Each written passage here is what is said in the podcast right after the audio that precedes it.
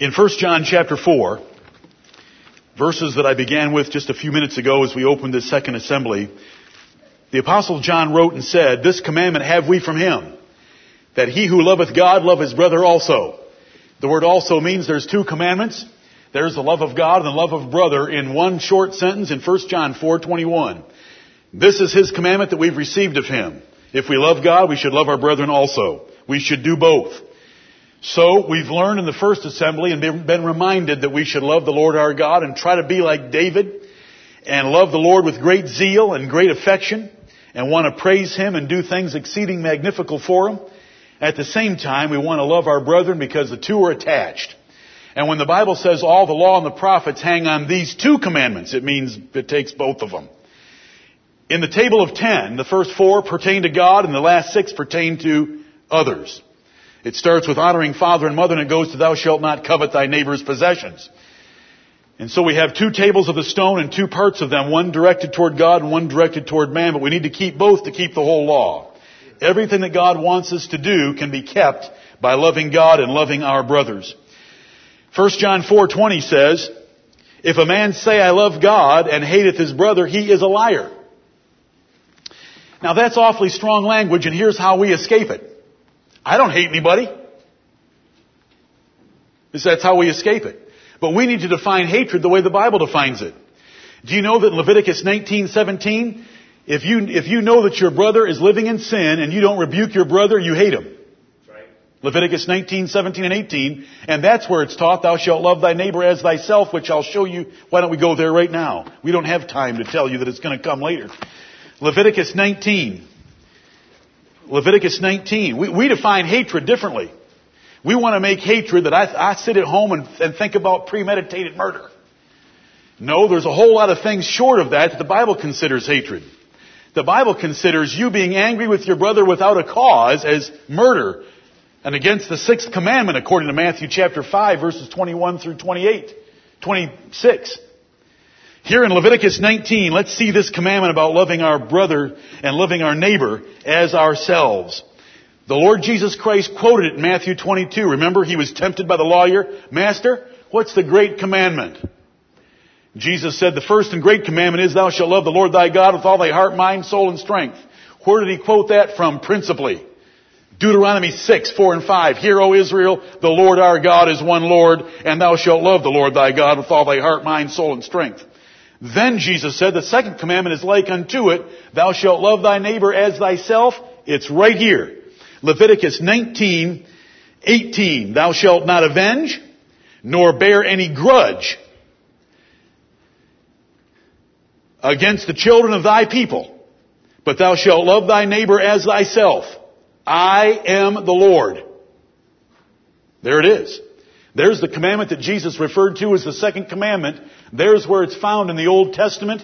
And Moses, by the inspiration of God, added some words, I am the Lord. This is an important issue and I put my, I put my divine stamp of importance upon it with the words, I am the Lord. Thou shalt not avenge. Somebody does something wrong to you, you don't do it back. Somebody does something wrong to you, you don't bear a grudge toward them. You overlook it and forgive it and forget it. You don't talk about it to anybody else. People don't love me enough. People don't treat me right. You're full of hate.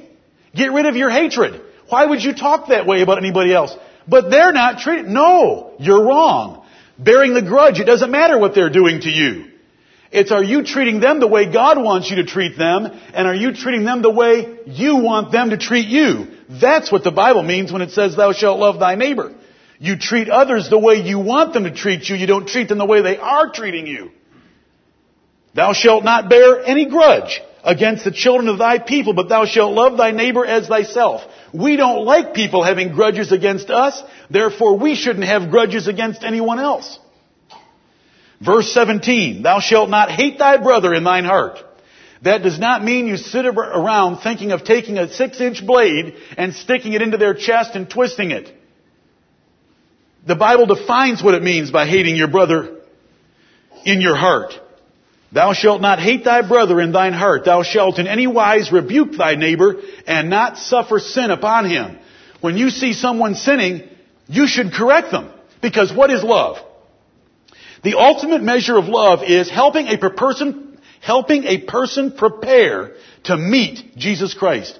Is, is that about the highest definition you can think of? Helping another person meet God. It certainly isn't sending them an anniversary card or a birthday card or buying them a present or giving them 20 bucks for gas. Those are acts of charity that should and could be done in various circumstances, but there's a much higher standard. And that much higher standard is, how can I sacrificially help another person get closer to God and be ready to meet God? And when we see them living in sin, thou shalt in any wise, no matter what it takes, rebuke them for their sin. That is love. Now that isn't the love taught outside. The love taught in other pulpits is a fuzzy wuzzy, accept me as I am, warm embrace of anybody, go ahead and live any way you want to. We're casual here about it, but I love you in Jesus' name. They don't know what Jesus, they don't know who Jesus is, as defined by the Bible, because Jesus rebuked those that he loved. As many as I love, I rebuke and chasten. Revelation 3.19. And if you love, you'll rebuke somebody in sin because you wouldn't want them to mess up their life in sin. If you're a parent, you beat your child that you may deliver his soul from hell. Because you want to protect him from getting in trouble later by not being able to submit to authority. So you beat him now. That's love. That's tough love. That's Bible love, but it's not the love taught elsewhere. Right. The love taught elsewhere is be gentle. You're so harsh. You're so cruel. Yes, just like Jesus Christ of the Bible. I'm sorry that it offends you. But I'm not very sorry. The Bible defines how we love God. The Bible defines how we love our neighbor. Right here. These are precious verses.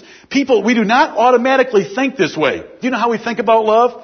Well, yeah, I know they're doing something wrong, but listen, I'm not perfect either. What does that have to do with anything? Thou shalt in any wise rebuke thy neighbor and not suffer sin upon him. You don't want to let that happen. Yeah, I know he's in sin, but listen, if I, if I go try to correct him, he's going to think that I'm holier than he is or something. I'm not. And listen, I'd be such a stickler and it's like a, being a fundamentalist and that's just picking all the time. Pick, pick, pick. I just love him. I, I can't do it. I just love him. No, you don't. You hate him. If God defines it. It's amazing. Uh, do our souls reason that way? I love peace. I love, I, I don't, they're going to get upset. If I go rebuke them, they're going to get upset. They'll think that I'm trying to be some square, holy roly type of a person. They're not going to talk to me anymore. They're going to be upset. Thou shalt in any wise rebuke thy neighbor and not suffer sin upon him. That's real love. That's real love. Right here in those two verses, Leviticus 19, 17, and 18, every time it's quoted in the New Testament, this is where it comes from. Jesus quoted Matthew chapter 22. He quoted it many other places. Do you know that Jesus called loving your brother a new commandment and an old commandment?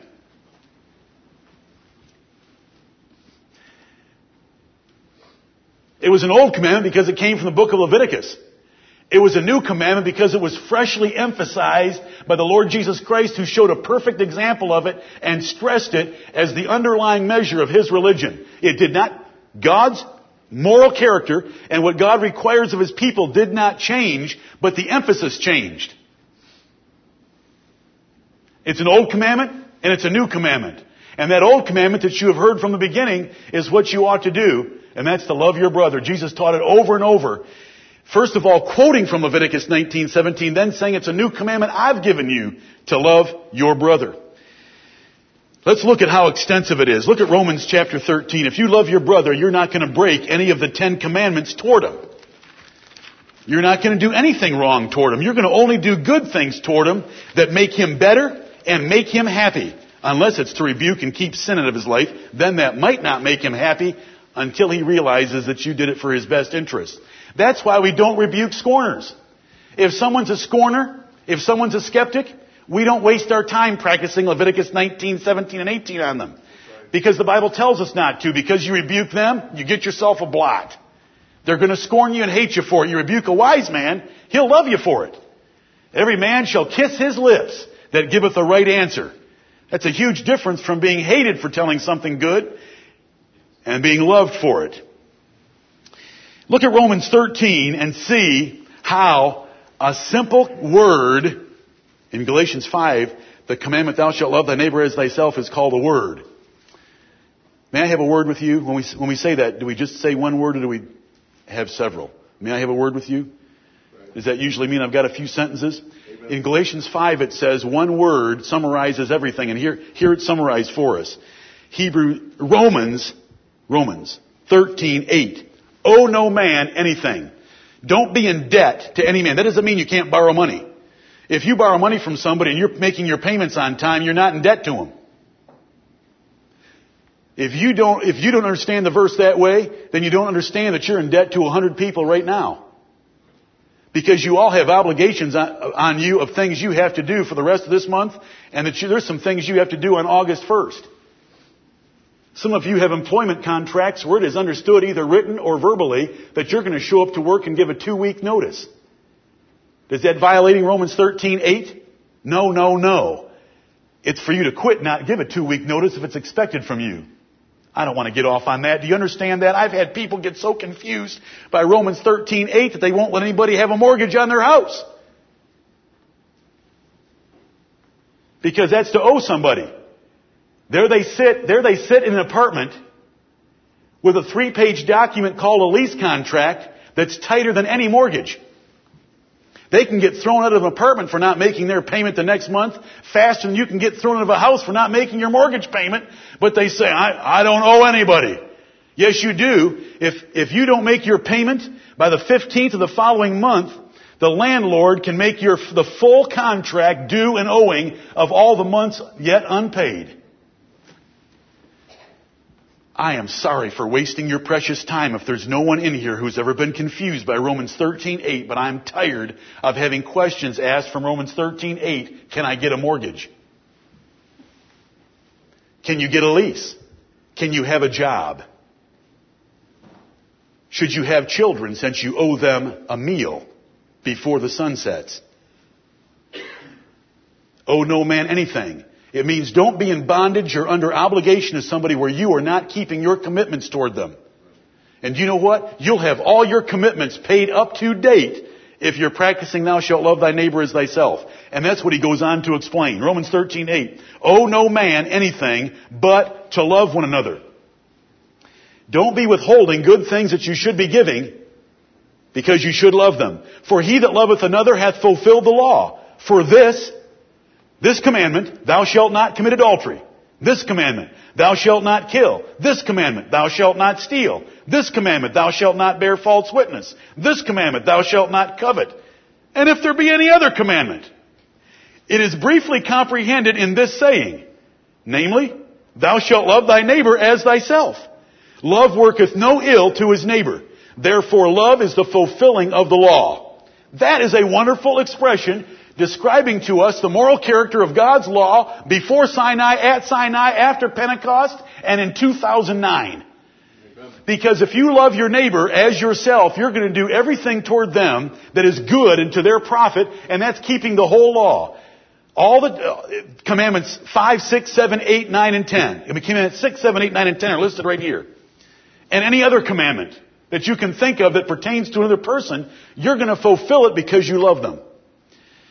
This is loving your brother. It's a commandment in the Bible. It's called the royal law in James chapter 2 and verse 8 because it was given by a king. It describes the conduct of a king. It's the king of laws and your observance of it is kingly in conduct. Thou shalt love thy neighbor as thyself. There's so many verses about love. Look at 1 Peter, the epistle of 1 Peter. We'll grab one from each chapter. The first three chapters anyway. 1 Peter chapter 1. The importance of loving the brethren. There's so many references we can go to. Colossians, Timothy, Thessalonians. Flee youthful lust, but follow after charity. 1 Peter chapter 1 verse 22. Seeing ye have purified your souls in obeying the truth through the Spirit unto unfeigned love of the brethren. That is how important loving the brethren is. You have purified your souls in obeying the truth through the Spirit unto unfeigned love of the brethren. Unfeigned means not fake, not false, not hypocritical. Not just in word, but you actually perform and you actually show that you love others. Obeying the truth purifies your soul and it leads toward this great commandment. Love of the brethren. In Arminian circles, faith is taught as the great issue. Faith. Believe on Jesus. Invite Jesus into your heart. Accept Jesus as your personal Savior. Ad nauseum. Latin for until you throw up. They just go on and on and on about that. But you know, once you've heard the truth and you've believed the truth, it leads you to a higher calling. And that higher calling is love. We have obtained like precious faith from the Lord Jesus Christ, 2 Peter chapter 1. But add to your faith virtue to virtue, knowledge to knowledge, temperance to temperance, patience to patience, godliness to godliness, brotherly kindness to brotherly kindness, charity. Well, that sounds redundant. Seven and eight sound like the same thing. They're both important. And so there may be a little duplication there. But that's how important it is because you're climbing to a add, add, add, add, add, and build all the way up to where love is important because love is the greatest grace. Love shows the greatest work of the Holy Spirit. Love is something we need to work for. Faith is just the beginning. I believe there's a God. You know what James 2 says? You do well. Great accomplishment. Do you want a pat on the back? The devils believe and tremble. But what about love? 1 Peter 1.22. I hope you like that, but we didn't finish the verse yet. Seeing ye have purified your souls in obeying the truth through the Spirit unto unfeigned love of the brethren, see that ye love one another with a pure heart fervently. Don't be content that your love for the brethren is unfeigned, meaning it is sincere. Why don't you work it up to a higher level of fervency? Get more passionate about it. That's 1 Peter 1.22. You would think that might be enough. But we come to chapter 2, verse 17. Honor all men, love the brotherhood, fear God, honor the king. Love of the brothers is right in there with fearing God and honoring the king. Chapter 3, 1 Peter chapter 3 and verse 8. Finally, be ye all of one mind, having compassion one of another. Love as brethren. Be pitiful. Be courteous. Not rendering evil for evil. That's the avenging from Leviticus 19:18. Or railing for railing, but contrariwise blessing. The, over and over, the Bible shows us the importance of this. The importance is not, do you know the difference of the doctrine we teach in our church and what is taught in many other places? It's not programs. It's not the mission field. Where is the mission field in the epistles of Paul? This is our mission field. Our brethren. We are to love them. Over and over and over this is mentioned. But where does it say to love the lost? Even one. Love the brethren. The Lord's going to take care of the lost. And when, the, when we find the lost in our way, when we find the lost that are seeking the truth, we will do everything in our power to show them the truth. And they can take it or leave it. And we will wait for the next one for God to bring along our, bring across our path. We will wait for the next eunuch that we are led by the Spirit to encounter who says, how can I understand these scriptures? I need some man to guide me. We'll say, I'd be happy to guide you in Isaiah 53. But we love the brethren. It's repeated over and over again. The difference in emphasis. If we follow the New Testament, if we follow the Bible, our emphasis is Godward and brotherward. It's not in programs. It's not in ministries. You know, I have the motorcycle ministry, or I have the parking lot ministry, or, or I have the light show ministry. It's Godward or otherward. It's God or others. The emphasis is on God and His children. That's where the thrust is over and over in the New Testament. How much should I love others? That's a good, I'm glad you asked the question. How much should I love others? You should love others as much as you love yourself. We are very defensive about ourselves. We are very compassionate about ourselves. We're very protective about ourselves. That's why Jesus said, thou shalt love thy neighbor as thyself. Because we already love ourselves. We expect quite a bit from others toward us. Therefore we ought to give to them what we expect. We should love others as ourselves. Self-love is a lie of the devil. We don't need more self-love. We need less of it. We'd be happier if we had less of it and we're loving our neighbor more. The first character trait of the perilous times is men shall be lovers of their own selves. That is a trait of perilous times. Know this also, that in the last days perilous times shall come, for men shall be lovers of their own selves. The best thing you can ever do for your children is to teach them not to love themselves, but to love others. To learn to love others as themselves, to want to do good things and kind things for others instead of themselves. It's, I want my sister to have that present. I know it's my birthday. But I want my sister to have that present. I'll let, I'll let my brother go first. You know, wouldn't that be something? I want my brother to go first. Are you afraid? No. I just want my brother to go first. He deserves to go first. And brothers and sisters ought to love each other that way. You know, it's hard for me sometimes watching brothers and having a brother of my own why the Bible would say brotherly love. Mom, you can smile. Brotherly love. But we should have it. And it should be among brothers and sisters, and it should be trained into our children not to love ourselves, but to love others, to be a servant. We should have the mentality of the Lord Jesus Christ who came not to be ministered unto, but to minister. What does that word minister mean? Some lofty title like reverend? No, no, no. A lofty title like servant or slave. Jesus came not to be served, but to serve. And that should be our mentality toward everyone else. Our schedule is second to theirs. Our money is second to theirs. Our time, second to theirs. Our effort, we should want to give it to them. This is loving the brethren. It's a commandment. It's throughout the New Testament. How much should I love others? As much as I love myself. I should treat others the way I want to be treated. That's the golden rule. That's taught in the Bible. It's Luke 631. Who is my neighbor when it says thou shalt love thy neighbor as thyself? Ah, who is my neighbor? It's not your friends, though it may include your friends. It's those people who would, might be considered your enemies. Cultural enemies. The cultural enemy of the Jews was the Samaritans, and the cultural enemy of the Samaritans was the Jews. Do you know what one of the ugly names was the Jews called Jesus? Thou art a Samaritan.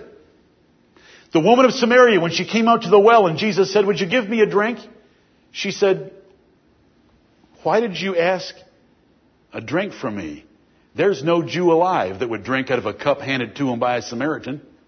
This is in John chapter 4. The Samaritans, the Jews, have no dealings with each other. Why did, you're a Jew, I'm a Samaritan, why did you ask me that? I say all that to say this. When Jesus gave the good, the parable of the Good Samaritan, oh, is it sweet and perfect. A Samaritan was going on business down to Jericho. Or from Jericho. Forgive me if I'm getting a little confused from Luke 10, 25 through 37. And he finds a wounded Jew in a ditch. A priest had, a Jewish priest had already passed by and said, I don't want to get involved. Look at that bum. He probably deserves it. He was probably out here hitchhiking. And you know, hitchhiking's a sin. That's what the, the priest may have said that. The priest was wrong. The priest just, the priest said, I didn't see it. And he walked, the Bible, Jesus said that. He walked on the other side of the road. Then a Levite came along, saw the wounded Jew, his own countryman, takes the other side of the road, doesn't want to help the wounded Jew. But here comes a Samaritan. The Samaritans don't like Jews, the Jews don't like Samaritans. The Samaritan goes over, gets that wounded Jew up, puts him on his transportation, pours in oil and wine and binds up his wounds the best he can, patting his head and telling him, I'm, everything's okay, I'm going to take care of you. That's not there, I know. P- please forgive me if you think I've just done the Crosby paraphrase. But I want you to think about the words of Scripture and the details all lead to one answer, who is my neighbor? He takes that man to an inn and he charges the innkeeper take care of this man till he's better. Here's money for what I, how long I think it'll take. But if he uses any more, when I stop back by through here, I'll pay the account up to date. That is how much we love, and that is who we love. That is who is my neighbor. Whoever God puts in your path doing your ordinary business, as you're going through life, and God puts someone in your path in trouble, they don't have to be a believer. But if God put somebody in your path, now we don't go looking for them. The Good Samaritan wasn't going from orphanage to orphanage, paying money for all the little children that had been th- given up to adoption or given up to an orphanage. He wasn't doing that. Jesus never did that. No one in the Bible ever did that. What a waste of time. Truly. You know why I say that? Because the Bible never did it, and so that's good enough for me. Jesus never took a collection for the Egyptians, and David never sent any of his money, nor did he send a good piece of flesh, a loaf of bread, and a flagon of wine to the Philistines, Hittites, Jebusites, Edomites, Egyptians, Assyrians, or anyone else but his brethren in the house of God. You say you're too hard. Show me where I'm wrong, and I'll be glad to say I'm too hard. I don't want a harder spirit than Jesus Christ. I want His. But I also want to be able to put our attention where it belongs so that we have enough energy, effort, emotion, and money to take care of the ones that we do encounter. Because if you watch TV all the time and try to take care of every starving person in the world and every orphan, you won't have anything left for the people of God. In your ordinary course of business, God can put a person there and that's your neighbor. It's not just the person living next door. That's a, that's a very narrow American modern definition of the word neighbor. It's not just your friend. Neighbor includes those that God brings across your path. It includes your enemies. You know, the Pharisees said, we should love our friends and hate our enemies. And Jesus said, no. You should love your enemies and do good to them that hate you and pray for them that despitefully use you because your Father which is in heaven does good to everyone that hates him on earth. He sends his rain and his sunshine on them. We must learn that to be like the Lord Jesus Christ. This is the religion of Jesus Christ. This is true Christianity. It's not sending you to a mission field unless you want to look at your family, your church, your neighbors, as God defines neighbor, as your mission field. This is Christianity. Love of God, love of others. Those that God brings into our lives. You know, it's a result of God's sovereign grace. The Bible says, by nature we were hateful and hating one another. I quote the verse often because I want you, you know who's, do you know who the we are? We. We're sometimes foolish, living in malice and envy, hateful and hating one another. Yes. Paul and Titus. We were that way. But by nature, God changed us and He taught us how to love others. Yes. And we need to teach that to one another. Do you know you can know your elect by loving one another? 1 Thessalonians chapter 1 verses 2 through 4, Paul said, knowing, brethren, beloved, your election, because I've seen your labor of love. It's at risk. Why would the Bible say, let brotherly love continue unless there are things to make it stop? Some of those things were mentioned in Leviticus 19:18. Something that, an offense that causes us to want to avenge ourselves. An offense that causes us to want to bear a grudge. We can't have either. We can't have a root of bitterness. A root of bitterness will spring up and grow into something else. What will it grow? What does a root generally grow into? The biggest thing. It starts with a T. It's four letters long. Tree. A tree. A root of bitterness will springing up trouble you, and thereby many will be defiled. Hebrews 12:15. I've mentioned it to you recently.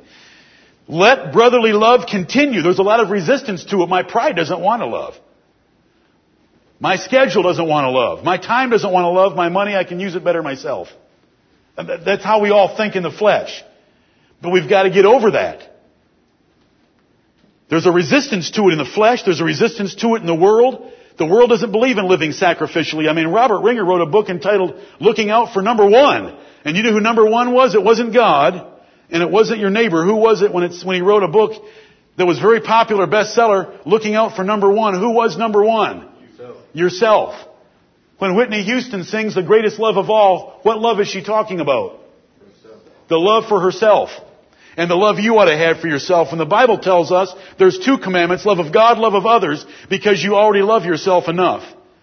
We've got to keep things straight. This is the religion of the Lord Jesus Christ. There's a resistance to it. What keeps Christians from loving others? What keeps you from loving other people more? Is it selfishness? I'm pretty much a selfish person. I just like to do things my way, at my house, with my time, and use my money my way. Well, that's selfish. What keeps you from loving others more? Is it laziness? I, I just don't feel moved like some of the people in the church. Well, what is that? I know you don't, you don't feel moved. Well, what is it that doesn't get a person moving? It's laziness. They don't deserve my help. That's pride. I'm just not a good conversationalist. That's fear. What keeps you from loving brethren like you could? It's selfishness. It's laziness. It's pride. It's fear. It's sinful things that keep us from pouring ourselves out to others. Well, others just don't love me enough. That's why I get you all when you join the church. Because I'm sick of that one. The only people that can ever verbalize that are the most hate-filled people you will ever meet. If a person can ever say another person doesn't love me enough, they are guilty of such a wicked crime. Why don't you go love them instead of moaning and groaning about them not loving you enough? Where is that taught in the Bible? You're not being loved for obvious reasons. Go look them up in the Bible. A man that hath friends must show himself friendly. Unfriendly people don't get loved. That's why when you join this church, I have a little question for you. I understand and I agree that I am joining this church to love and to serve and not to be loved and served. When you pull into this parking lot, you shouldn't be waiting for people to run to your door, drop to their knees, and thank the God of heaven that you arrived. You should get out of your vehicle, run to someone else's vehicle, drop to your knees, and thank the God of heaven that they arrived. Then see if we all did that, then you would get somebody at your door once in a while. But it starts out by loving the brethren. It, it, it's amazing how we, we're twisted. You know, and it's all generated by self-love. They don't love me enough. What? There's nothing about you lovable. First of all, that's just a general axiom of life. Second of all, you must be unfriendly. Because a man that hath friends must show himself friendly. Third, that's not the way to think. That's hateful. That's wicked. Why are you wanting other people to love you more? Why don't you go love them? Why don't you go serve the rest of the church? That's how we should always be thinking, what can I do for others? What can I do for others? What can I do? For... Don't ever let that pop up inside. There are certain thoughts that we are to smash. And one of them is, why didn't they do something for me? Why didn't they invite me over? Why didn't they give something to me? Why didn't they say hello to me this morning? Why didn't they hug me and tell me I'm the greatest thing they've ever met? All that goes together. Instead, we should always be thinking, who in here is suffering right now that I could go say a good word to?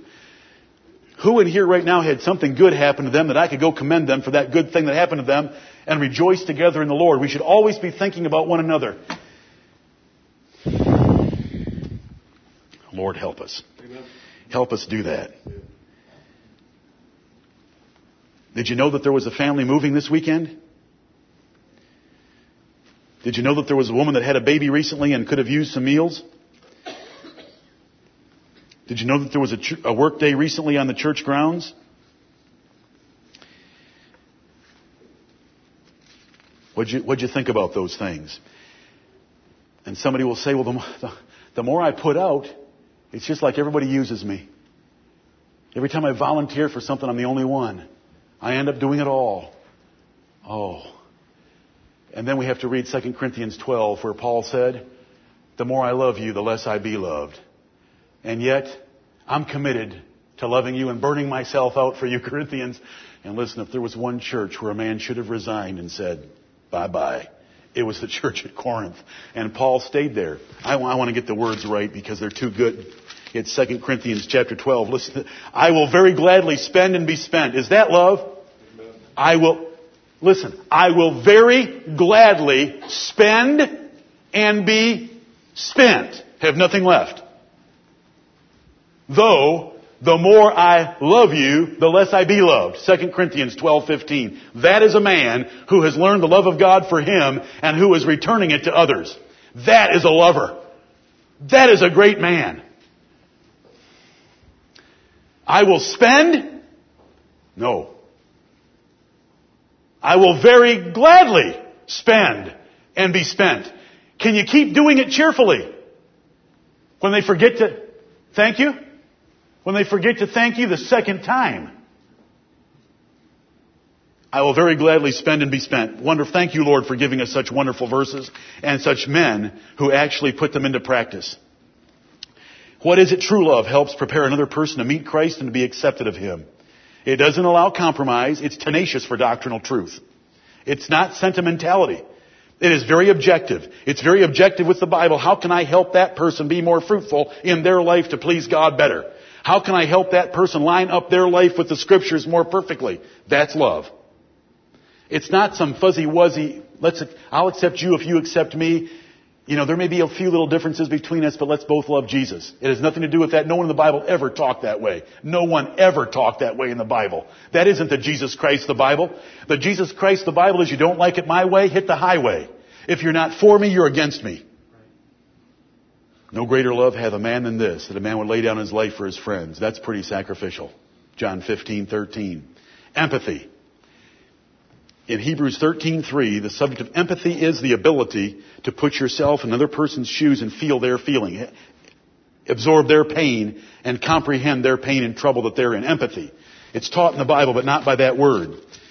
Empathy is what it means though. Hebrews 13:3 says, "Remember them that are in bonds." There were people, there were Christians in prison for the gospel's sake. Remember them that are in bonds as bound with them and them which suffer adversity as being yourselves also in the body. When my stomach has the flu, my whole body takes the day off. Well, you know what? I hope you know what I mean. I mean, some days you have to go do some things anyway, even if your stomach has the flu. But your body is very compassionate toward your stomach.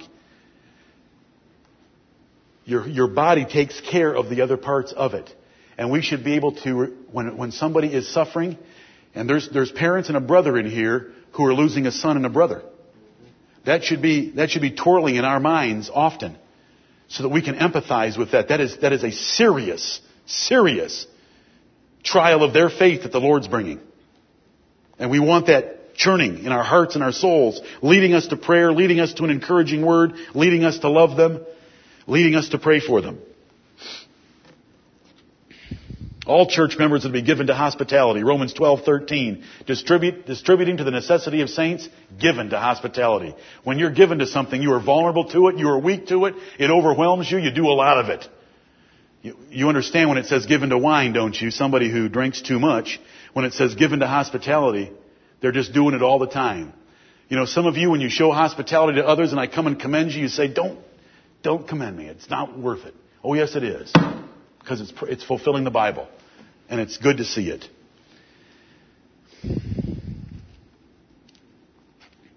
Where's love defined the best for us? The fullest definition of love is in 1 Corinthians 13, 4 through 7, where it says love is. Amen. No, it doesn't. It says love suffers long and is kind. When you read that definition, those 15 phrases, isn't it true that most of them are what we would call negative aspects of love. By a negative aspect of love, we mean when somebody hurts our feelings, we just overlook it and forget it and don't let it bother us a little, not even a little tiny bit. Most of the phrases in 1 Corinthians 13, 4 through 7 are of that nature rather than the positive ones like baking a cake for them. That's the second phrase. Love suffers long and is kind. You bake a cake for somebody. But do you know when it says suffers long, it means that you suffer. You put up with them because they irritate you and you do it for a long time, and it goes, is not easily provoked. Thinketh no evil, even though they're being pretty evil towards you. You think no evil about them. You believe all things, you hope all things, you endure all things, you bear all things. Those are a bunch of ugly terms. But that's a definition of love from God's standpoint because God knows one of the greatest things we can do in loving others is to forgive them, is to forbear them. That's a Bible term, forbear, putting up with them doing things against you and just ignoring them. And we forgive them. Look at Ephesians chapter 4. Look at Ephesians 4. The beginning of the chapter, the end of the chapter says the same thing. It is such a common theme in the Bible. If God's forgiven us 10,000 talents, can't we forgive someone else a hundred pence? What's the worst you can do to me? Kill my wife. Okay. So, kill my wife. Make me watch. Kill my wife.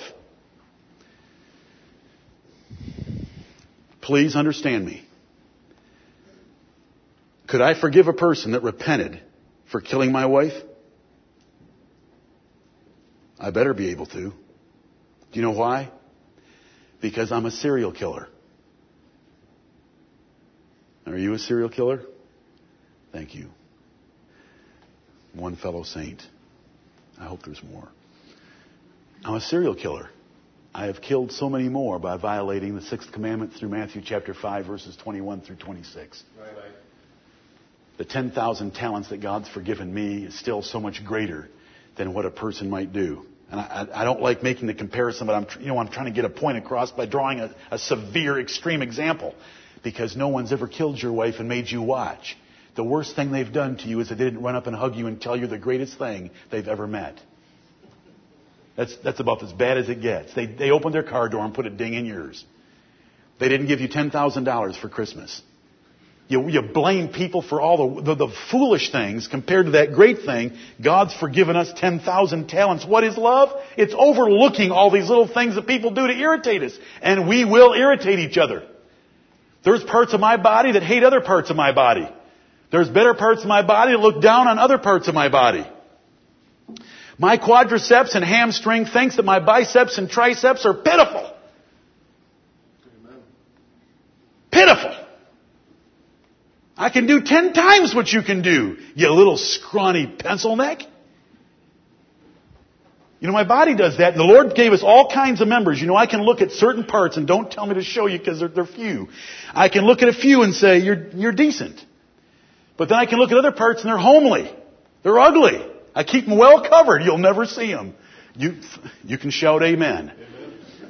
You'll never see them. But that, the Lord describes our body that way to say, the less comely parts of our body, what do we do? We bestow upon them more abundant honor. So, the reason that people, that the Lord puts together in a church the people that He does, because everyone in a body is here by God's choice. 1 Corinthians 12 verse 18. God hath chosen the members of a body. We all are going to irritate each other for the maximum potential of our church. Because God has ordained every bit of irritation that comes up in every single congregation of saints throughout the whole world. You were made for me and I was made for you. I was made to irritate you and you were made to irritate me in certain respects to see if we're going to show each other love in spite of our irritating differences. It's true of every, it's true of every church. That's what 1 Corinthians 12, 13 through 27 is all about. And I'm so sorry. I'm so sorry. I wish I was gracious. I wish I had a good pulpit manner. I wish I had a good personal manner. I wish I looked good. I wish I spoke good. I'm Grady. I know all those things. But the Lord did that to see if we would love each other, and I just think He is magnificently wise. If He had put us all in here with good old buddies, you know why we'd be coming to church? To sit around with the good old buddies and have a good time among ourselves as a social club, instead of having to come in here and I can't stand three quarters of you. I said that for your sake. I, but yet I know the Bible tells me to love you. I said that for you. Because I don't want, don't write me please. Don't. It's not a social club that way. It's, we've chosen to love each other. And I'll tell you very plainly, I've met people out, you know, I, I had, I had friends. I had, I had acquaintances in the stores that I ran or in the bank that I had. Couldn't care less about them. I'm glad I never hear from them because I don't have, I don't know what to say to them because we don't, we don't think about a single thing alike. Except, well, how can the bank make more money? But there's nothing in common. But you know, among you, we have so many things in common. Amen. Even though there's little things, you know what, We've gotta get rid of all, just blow them away. It is the glory of a man to pass over a transgression. If I irritate you, will you please practice Psalm, Proverbs 19:11? It is the glory of a man to pass over a transgression. His discretion will defer his anger. You've done more of it than most because you're my brother. That's why he said amen. But listen, if you'll do it to me, I'll do it to you. And we've got to do that. That's what love is. Yes. Love is the discretion of a man deferreth his anger. He puts, I'm not going to get upset about that. Are you kidding? That's so small. I'm not going to get upset about that. And it is his glory to pass over a transgression. A glorious man is able to just blow it off and forget it. It's a wonderful way to live. Thank you, Lord, for teaching us all these things, things that you've heard before. This is nothing new. I know that it's nothing new. I get scared when it's not something new. I don't like bringing something old. But I am told to bring things old and new out of God's treasury for you. And I'm told by Peter, I will stir up your pure minds by way of remembrance as long as I am in this tabernacle. You're going to have to kill me to get it to stop. Because at times I have to preach to you again the love of the brethren. Because the Bible says, let brotherly love continue. Because the Lord knows that there are so many things that can crop up, pop up, that will hinder us from loving each other. Don't worry about how we're all treating you. Treat us better. I'll try to treat you better. This is what we have to do every time we think about it. In, in 1 Thessalonians, the apostle Paul told the Thessalonians, I am so glad to hear about your love toward one another, but I pray that it will abound yet more and more. That's what we want. Boy, are there rewards that come with it. Look at this passage, Matthew chapter 10.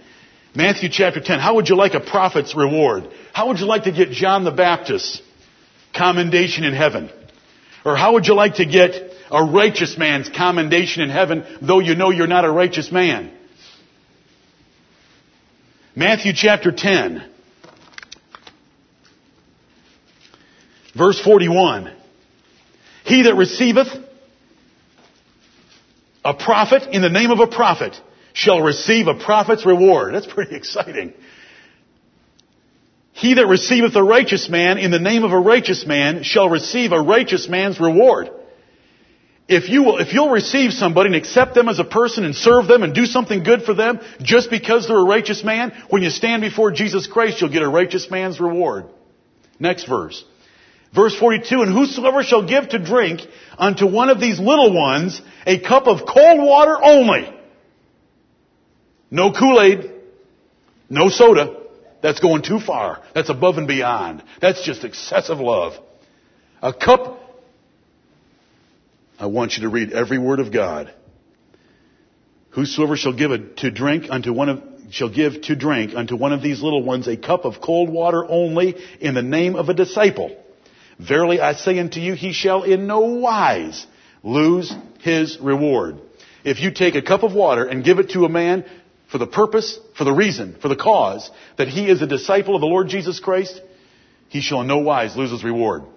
When the righteous are standing at Jesus Christ's right hand as his sheep, and he will say to them, you took me in when I had no place to go. You fed me when I was hungry. You clothed me when I was naked. And they're going to say, when did we ever do that, Lord?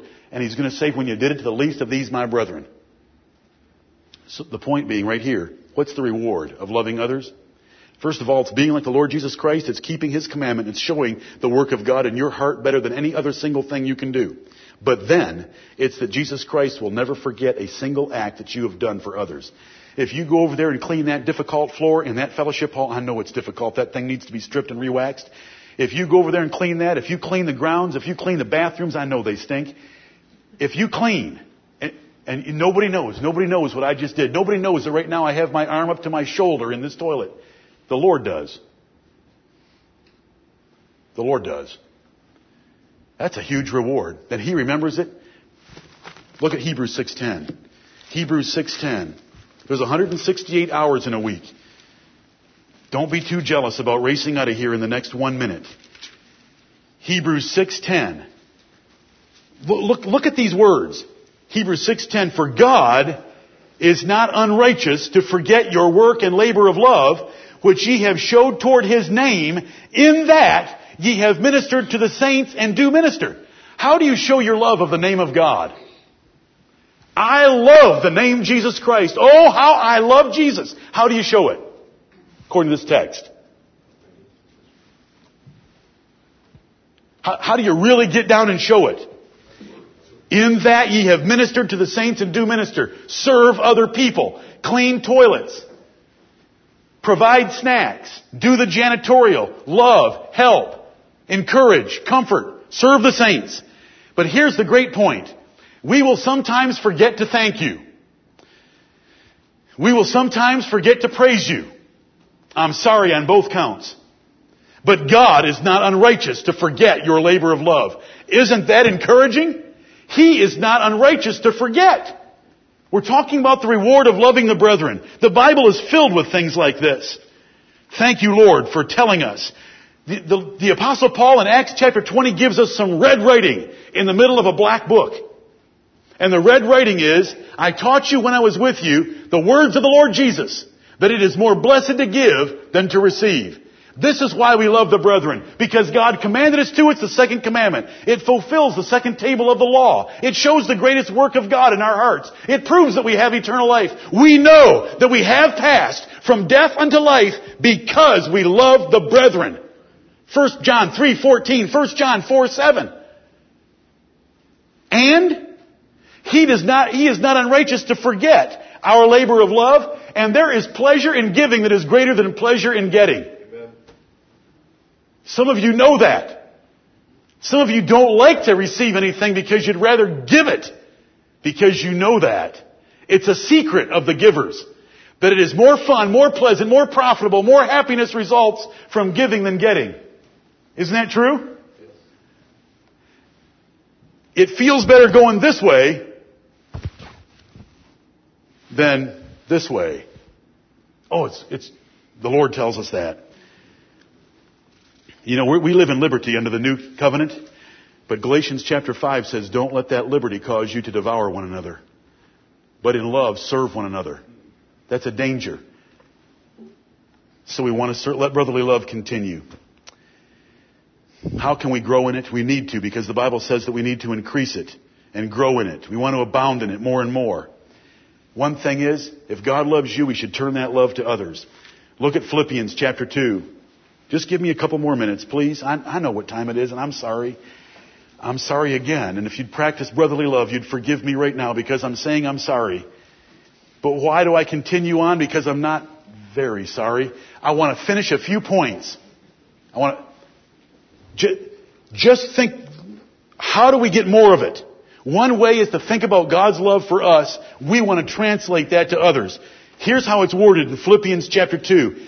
If there be therefore any consolation in Christ. Is there some consolation in Jesus Christ? This is a rhetorical question. I hope you have the right answer. If there be therefore any consolation in Christ, if any comfort of love, is there some comfort of His love towards you? If any fellowship of the Spirit, if any bowels and mercies, has God shown any compassion and bowels and mercies towards you? Fulfill ye my joy that ye be like-minded can't we be just like that? Having the same love, being of one accord, of one mind. Let's show that toward each other. Let's have the same mind that God has toward us. Let nothing be done through strife or vainglory. Let none of us seek to put ourselves up, but in lowliness of mind, let each of us esteem other better than themselves. That is how you get happy. That is how you please God. That is how you fulfill the New, New Testament. Nothing through strife or vainglory. We don't do anything because we're fighting. We don't do anything because we want praise. But in lowliness of mind, we want to esteem others better than ourselves. Then, verse 4, look not every man on his own things, but on the things of others. Before you get in your car, turn the key and drive out onto the road. Meaning you're going to go home to your little tiny life. Before you do that, can you think of someone else that has something going on in this church and go say something to them. It could be a bad thing, therefore you can mourn with them, or weep with them, or sorrow with them, or comfort them. It could be a good thing. You can encourage them, rejoice with them. Look not every man on his own things, but on the things of others. We're good at looking at our own things, aren't we? Your minds are probably twirling right now with a number of things you need to do this afternoon. Well, what about the things that somebody else in here needs to do? What about the things that Deborah, Francis, Sarah, and Gloria are going to do this next week? We should want to give them a word of encouragement. Okay, we need to train it into our children. One of the greatest things you can ever give your children, well, the two greatest things, let's put it scripturally. The two greatest things you can ever teach your children love of God, love of others. You know when a child is the unhappiest? When they're selfish and they're not getting their way. If you can teach them to get outside of themselves and go serve someone else, they'll be made instantly better. You need to teach that to them from their, from the youngest days to serve others. There's no respect of persons in love of brethren. Church is not a date. Church is not a family reunion. Church is not where we go to see friends. We go to see everyone and encourage them in the Lord. You know, the, the, the idea, the idea of a, of a father getting out of his car, opening the door for his wife, she stands beside him, he buttons his suit coat, and they walk into church together with a little string of chickens behind them, and they take a pew and they all line up, and then when the service is over, they all follow back out, and he opens the doors and they get in, they go to McDonald's and have burgers. That isn't, that isn't a New Testament church. Right. That's a Catholic image that you have in your heads. Catholic image that you have in your heads. No one did anything. They just went and did a church thing for an hour or two hours or three hours and then went home. A New Testament church, that family would have got in there and gone like this. The wife would have been over exhorting people that she had in her conscience and on her soul that she was going to exhort and comfort in the Lord. The husband would be overdoing it with another set of people. The children would have gone not to their buddies, but the children would have gone and greeted the old ladies, greeted the little children, encouraged and provoked others. That's what a family should look like in the church of God. It's not a date. It's to come in here and serve others. Say, well, I'm serving my date. You're selfish. Hear, hear me. There's a thousand other things that could be said. Truly, a thousand other things that could be said. The Bible's filled with it. The older I get and the more the New Testament is read, there's so much about love of the brethren. And it's so practical, and it solves most every single problem that I ever hear about or see. And it is so different from the faith-based, mission field ambition of so many other churches. Love of the brethren. Because if we would all love each other the way that the New Testament describes, and that we would provoke one another to love and to good works, we would be directing everyone toward heaven to love God more, and we would be directing each other to love each other more. There would be no differences in here. There would be no disunity. There would be no discord. And the Lord would be very well pleased with us because He loves a unified church that is in agreement, that loves one another and is loving Him we would be the ultimate church. That's two commandments. I hope that I've said enough to help you. And I hope that we can go out of here, before we go out of here, that we'll think about something in the life of another and, and see what we can do about it or see what we can say about it. May the Lord bless the preaching of His Word.